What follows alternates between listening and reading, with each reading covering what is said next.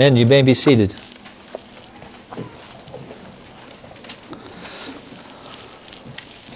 Let's pray. Lord, we come this morning and we are just so thankful for the privilege to, to, to hear your word.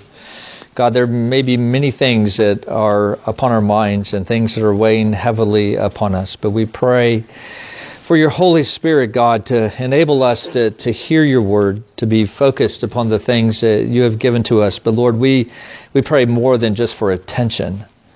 We pray, God, for your Spirit to do a mighty work in our hearts to stir within us, God, the, the embers of love for you. God, that you would strengthen our faith and encourage us in the work that you are doing in our lives. Oh, Father, I thank you and I pray these things in your name. Amen. Well, of course, one of the things you do in Bible study is you, whenever you read a passage, you, you look for words that sort of repeat themselves over and over in a particular section of a Bible passage. And as we come to Ephesians chapter 3, verses 1 through 13, Paul keeps repeating this word mystery, mystery, mystery. But what is a mystery? Well, maybe you like to read murder mysteries. And so as you think about it, a mystery is something that's impossible to understand. That's the whole reason it's a mystery, right? Because it's beyond us at that particular moment in time to be able to grasp whatever the situation is. You know, who murdered so and so or whatever the mystery might be. But the way that Paul uses this word, the way that the New Testament uses it, a, a mystery at its most basic level in the New Testament is something that is concealed, something that is hidden and has now been revealed. So a mystery is not so much something that's beyond our ability to comprehend as much as it is simply that God hasn't revealed it to humanity yet. And Paul says in verse 3 that the mystery was made known to him by revelation.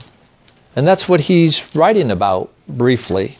In other words, God revealed or he showed Paul something that God didn't reveal to Isaiah or to Ezekiel or to Jeremiah or Moses or any of the Old Testament prophets, as we see in verse 5. And that is, namely, that the Gentiles are fellow heirs, members of the same body, and partakers of the promise in Christ Jesus through the gospel, as we read in verse 6 here. Now, you might, if you're a good student of the Bible and you've read a lot, you may say, now, wait a minute. God did tell those prophets that. I mean, even clear back in Genesis, in the very first book of the Bible, in Genesis 12, we read how God says that He's going to bless all the families of the earth. You know, so surely that would include the Gentiles. So, you know, what do you mean that they didn't know that it was concealed? Well, yes, that, that is true. There's actually many places in the Bible where you sort of get this hint that God is including the Gentiles. But in Jesus' day, as they thought about uh, Gentiles being brought into the fold, a good New Testament Jew would have thought that the way that a Gentile would have been brought in is if they had become a Jewish convert. It wasn't that they would come to faith in Jesus Christ, that they would have to come in through sort of the Jewish branch of, of the religion. And yet Paul is saying, no, that's not how it's done. Actually, both Jew and Gentile come to God through faith in Jesus Christ alone and nothing else. And of course, that's what he's been talking about in chapter 2. But now, as we come to chapter 3, Paul says in verse 1 For this reason, I, Paul, a prisoner of Christ Jesus, on behalf of you Gentiles, and then he stops. He just stops abruptly in, in what he's saying.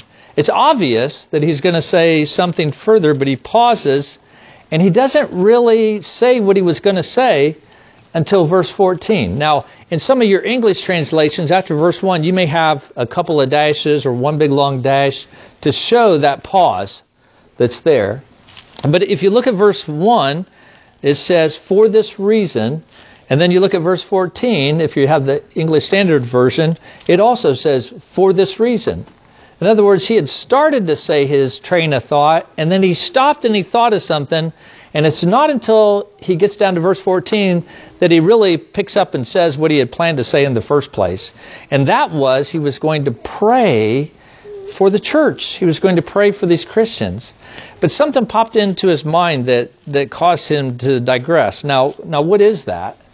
Well, if you look down at verse 13, you see, Paul says, So I ask you not to lose heart over what I am suffering for you.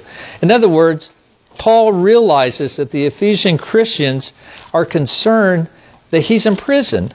And he doesn't want them to worry, but to see that his imprisonment is a good thing.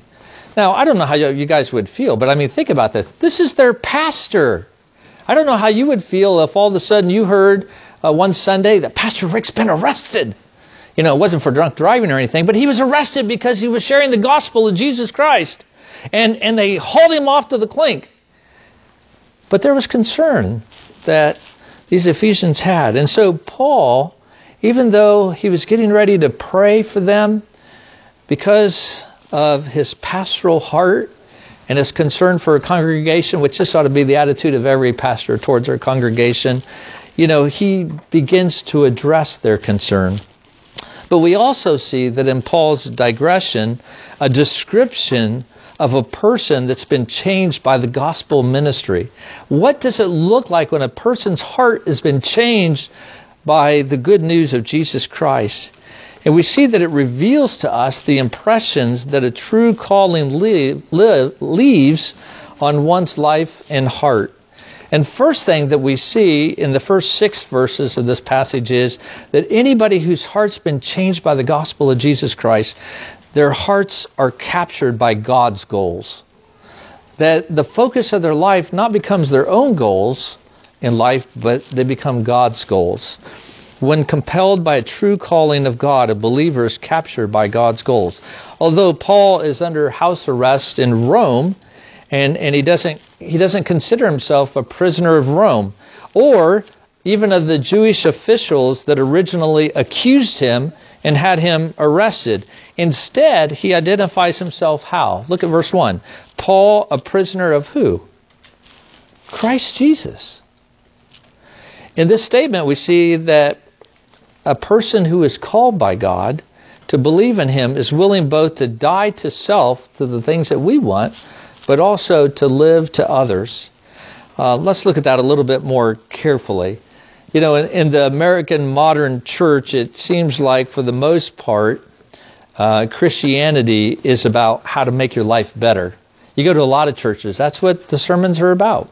You know, how you can have a more successful marriage, how you're going to have better finances, you know. It's almost like all you need to do is take a little bit of Jesus and sprinkle it over your life and everything will be good. You know, because of Jesus, my relationships are better. Our work will be more profitable because of Jesus. Or if we want sound financial footing, all we need is Jesus. Now, I know that that's not what you guys think. I know that you don't don't believe that, but you know, but I do wonder sometimes if we aren't tempted to think that Lord, if I have obeyed you and and and if I have followed you, that things ought to sort of work out the way, you know, in a good way for me. You know, we understand that there's going to be difficulties. We understand that there's going to be trials in life. But if those trials linger, if those difficulties go on and on and on in our life, that sometimes that just presses in upon our faith and it challenges us. It's almost like we have subconsciously, I don't think consciously, but subconsciously in our mind, sort of this line that I ought to suffer this much for Jesus.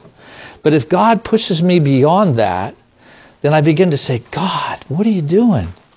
Why? And so why we don't wouldn't think that you just sprinkle a little bit of Jesus and your life's okay. There is a sense in which we can be tempted to to to think that our lives ought to be better and if they're not, then we can be tempted to be bitter towards God. And Paul's life shows us that this mentality uh, with God is, is, is not right. This whole idea that Jesus will make your life better. You know, Paul wasn't powerful and wealthy. Uh, his life was definitely not easy. He was whipped and he was stoned with rocks, not with drugs, but with rocks. He was shipwrecked. He was he was put in prison. Uh, he was close to the Lord, and yet his life was not easy. And so, this idea that Jesus makes your life easier would have been very foreign to Paul.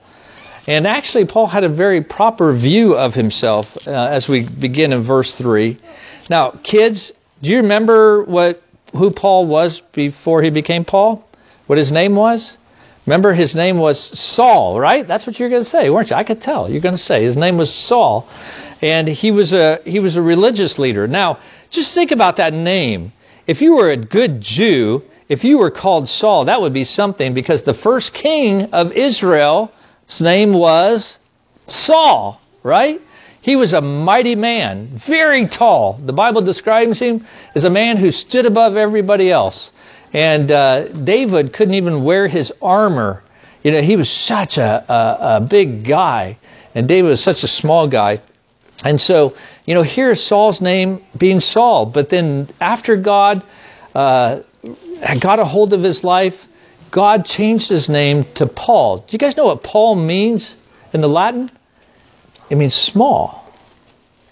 It means small, which is an apt description of Paul's view of himself as he sees himself as the greatest of sinners. You know, Paul viewed himself as insignificant, but he viewed God as big. But this is oftentimes the opposite view that we oftentimes have. You know, when it comes to how we view ourselves, we often focus on the things that make us important in the eyes of others. Do you not? I mean, do you not like try to help people to understand how really wonderful you are. If they could just get that, and just in case they missed it, you'll be more than happy to give them, throw them a few bones, so they can see. And and you know, so often we are seek seeking to be loved and accepted by others. We want to be cherished. We want to be appreciated and, and valued by other people. But we don't realize that these things only come as we seek our significance in Jesus Christ.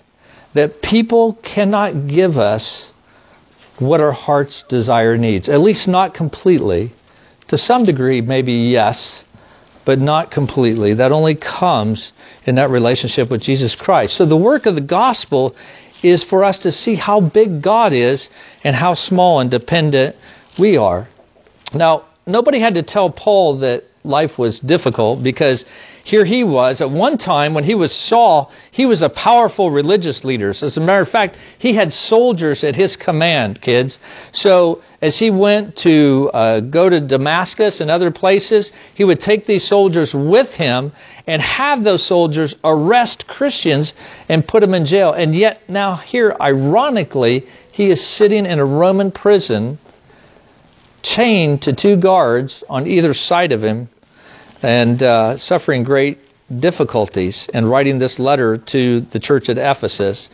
You see, a genuine call by God to believe in Him requires a willingness to forsake personal privilege, to, to do those things that, that we want to do. So for Paul, he was not a prisoner of Rome, uh, placed in prison wrongfully and accused and arrested.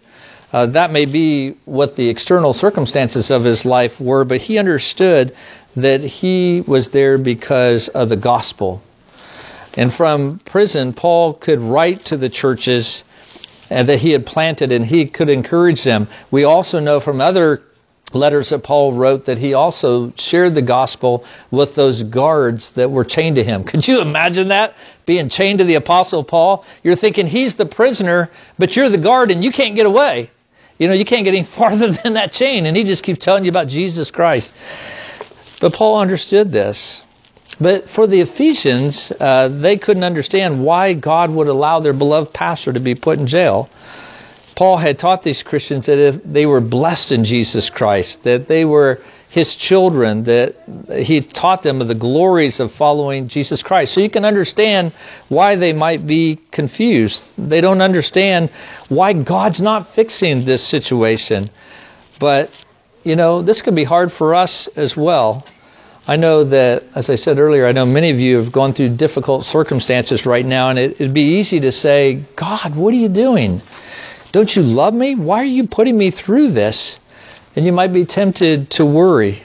It's so easy to focus on what we want and yet don't have and to question God because we don't have what we think we ought to have.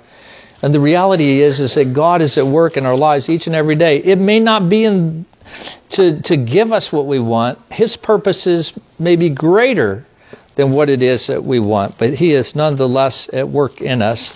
And so Paul writes to these Ephesians and he encourages them in verse 13, don't lose heart over what I am suffering for you, which is your glory.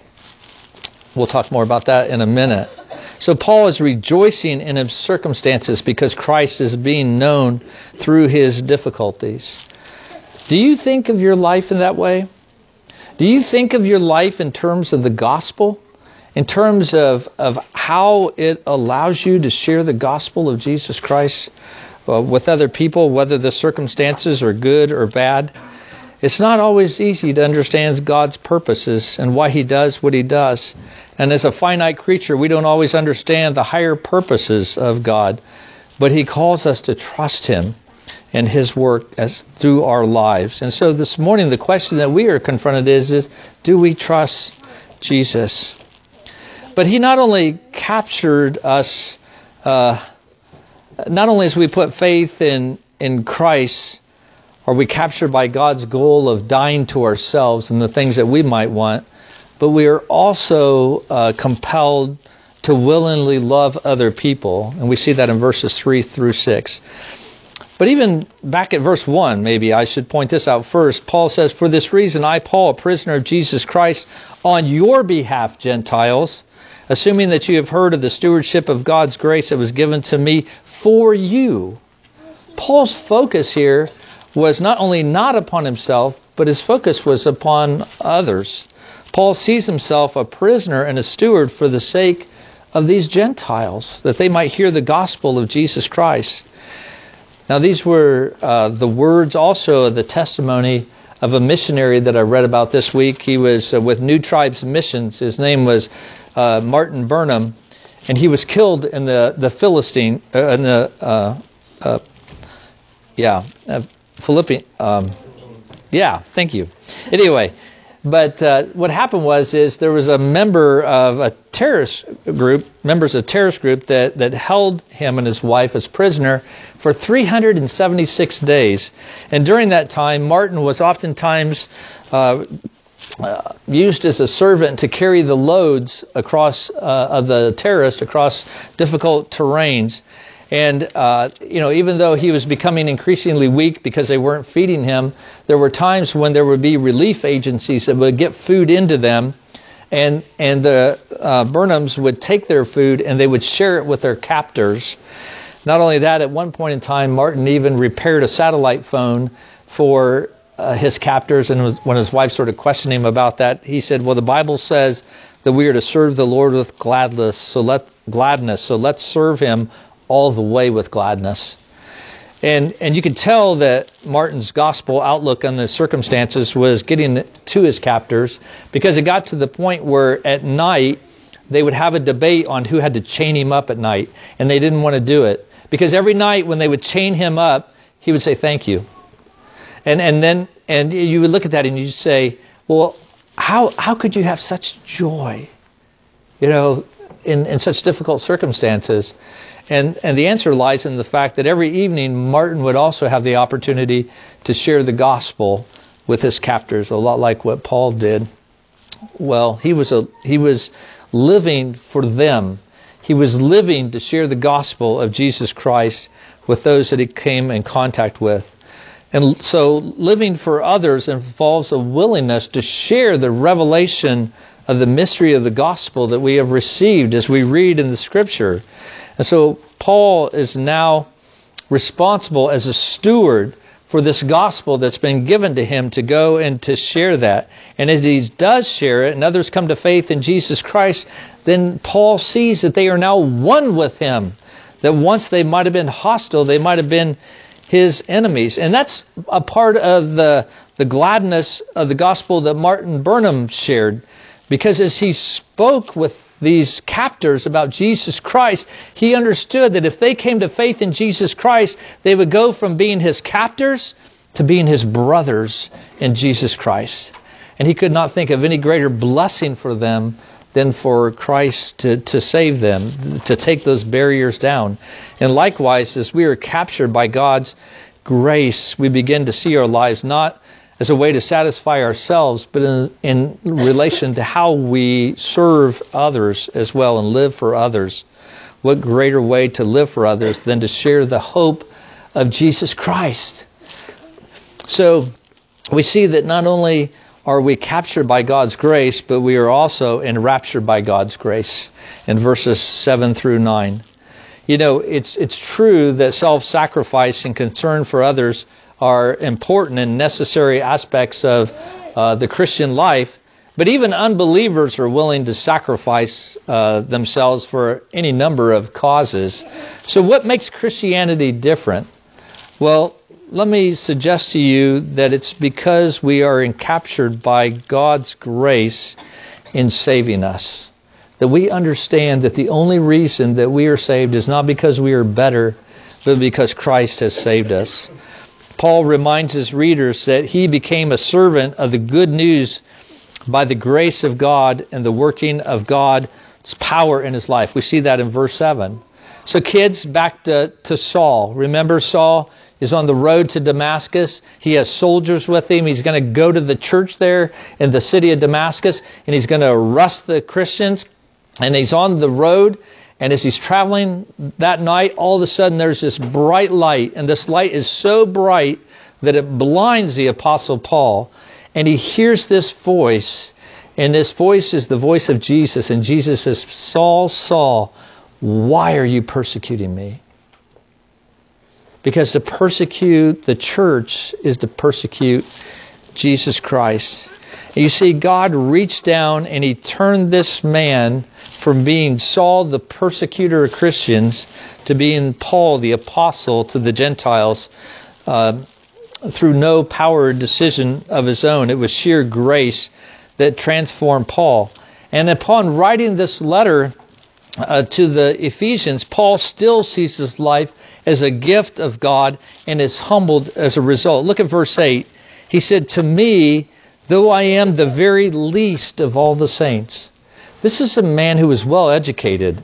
I mean, he was like the top of his class in terms of Pharisees, very brilliant man, and yet he sees himself as the least. He goes, This grace was given to preach to the Gentiles the unsearchable riches of Christ God's grace in calling Paul to be a servant stays with Paul even his whole life. Even when he gets to the end of his life, in 1 Timothy chapter 1 verse 15, Paul describes himself as the greatest of sinners. He never gets beyond that fact that the only reason he is doing what he's doing is because of God's grace. And to those who are truly called to faith in Jesus Christ, they are so enraptured by the grace of God towards them that even when other people attack them, they don't have any sense of self righteousness or indignation because they realize that they are only in the position they are in because of God's undeserved gift, because of His grace. That the difficulties of their circumstances, the lack of worldly comfort that they might have, their lack of recognition in the world doesn't hinder them from the joys of proclaiming Jesus Christ because they understand the great privilege that God has given to them. Now, that can be difficult for us in our human weakness, can it not? Even though we may be willing to make great sacrifice and to serve others from time to time, perseverance in such a, a call and doing so out of response to grace, it will test our faith resources and push us beyond our limits. I mean, I've known many young people who will sacrifice uh, for serving Christ for a period of time, but then when difficulty comes, then then they stop. Or pastors, you know, pastors can't limit their desire to serve a church only as long as people in the congregation are pleasant and the salary is sufficient. There needs to be perseverance. But how many pastors leave a church when it gets hard to go on to something much easier? Some of us may seek to serve the poor only as long as we don't have to become poor ourselves, that God doesn't take us too far. But in Christ's but in Christ's service, we cannot limit our calling to institutions or positions that, that don't require long hours or financial pressures or dealing with difficult boss or uh, difficult peers at work. No genuine calling is without genuine pain. But we endure such willingly because those truly called are so enraptured by God's grace towards them that they can't help but proclaim it. But that grace, Paul says, is not only shown to us as Christians, but also to the church as well. Look at verses 10 through 13. Paul says that the reason that he will make the plan, the plan of mystery of the gospel, or make plain the mystery of the gospel, is that God's intent, as we read in verse 10, is that through the church, the manifold witness of God might now be made known to the rulers and authorities in the heavenly places. You see, Paul describes how the church is a witness to God's glory. All creation, even the rulers and authorities in the heavenly places, will see the manifold wisdom of bringing together into one redeemed body those who were different from one another. And that this unity that comes in the church is according to his purpose, as we read in verse 11.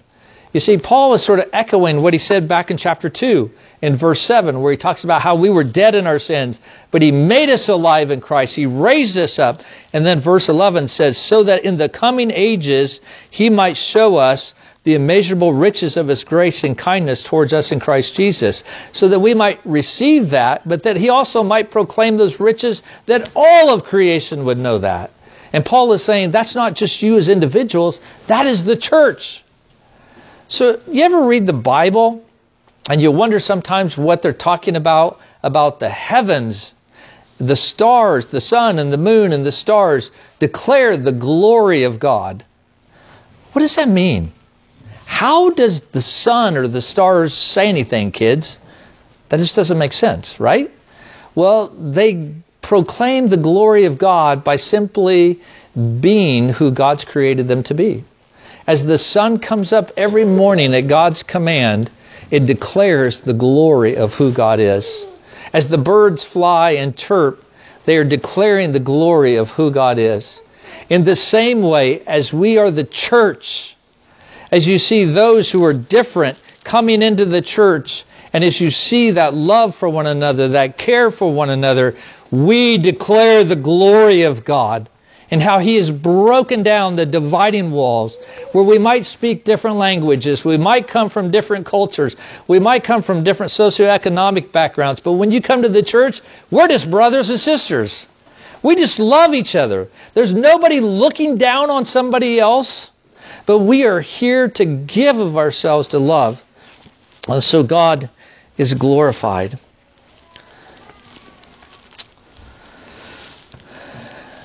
In June 2002, there was a, a group of nine uh, coal miners that sort of made national headlines.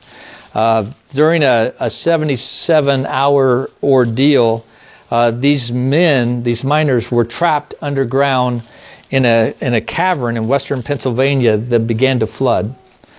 And, uh, but all nine men were rescued. And after that rescue, you'd see signs everywhere. I don't know if anybody remembers this or not, but you'd see signs, nine alive, prayers answered. You know, it was a, a big deal for, for our country. Um, but as the days went on, and there were more and more details known about what happened in those 77 hours, uh, it really actually began to be even a bigger deal. Because what happened was is those men were underground and all of a sudden the water began to rush in. And so they tried to escape by going up the, the elevator shaft, but they couldn't. They were, the water uh, cut off their escape. But at the same time they were trying to escape, the next shift was coming down. And so these men hollered up to the, these workers that were coming down for the shift change and said, stop!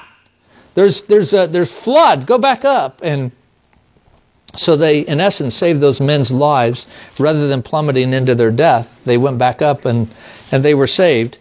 And, and now, trapped underground, these, these nine miners began to work together, sharing everything in common a sandwich, a drink.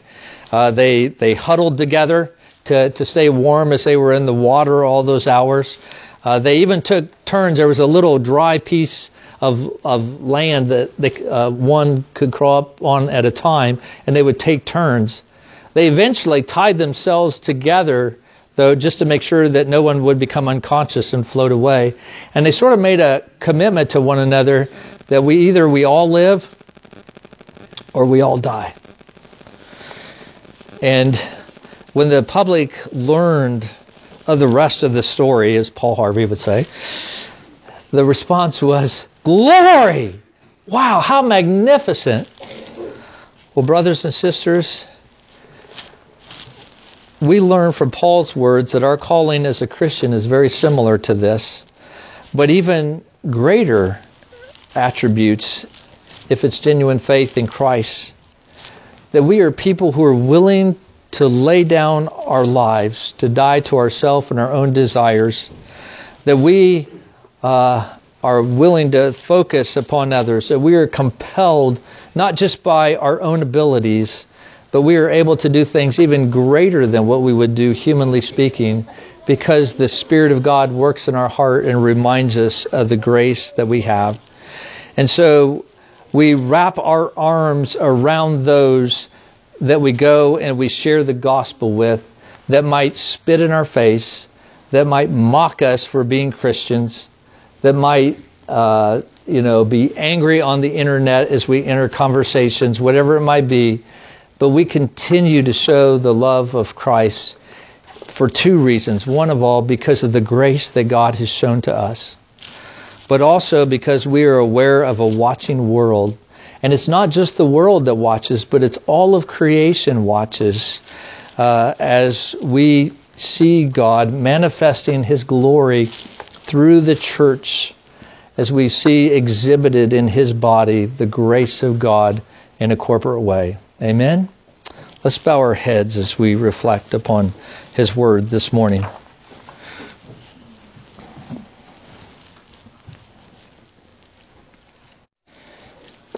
Jesus, as we reflect upon this passage this morning, the words that come to mind are that hymn, Wonderful Grace of Jesus, greater than all my sins. And we thank you, Lord Jesus, that you have worked in, and you are working in the, the lives and the hearts of your people. Um, God, let us never forget that grace, that the things that we see done in our hearts, the way that we are changing, the lives that we are living do not come because we're so much more special than anybody else, but we are just blessed of you. You are just working in our hearts to make us less selfish. God, that you are giving us a love for other people. And I pray that you would continue to do so in our church and in our hearts. Uh, Father, we, we pray uh, for not only our church, but the other churches in our community as well. The Lord, that the love of Jesus would be seen in them, that as people look at the church, that their mouths would be shut up, that when they want to accuse Christians of being, and then you fill in the blank, whatever they might say in a derogatory way, I pray, Lord, instead that they would say, wow, those people are different. Those people are gracious. Those people love, even the unlovely. Lord, help us to love others and to proclaim to others the message that you have done in giving to us. You pursued us when we did not love you. You never gave up. God, let us be the same as we show the love of Christ to others. Lord, I pray for any that may not know you here today, or that may be struggling in their faith. God, I pray that they would understand that they don't have to make their life better to come to you. You want us to come to you just as we are. You're the one that will do the changing. God, help us to lay everything at the foot of the cross and to trust and to believe in you alone for our salvation. We thank you and pray these things in Jesus' name.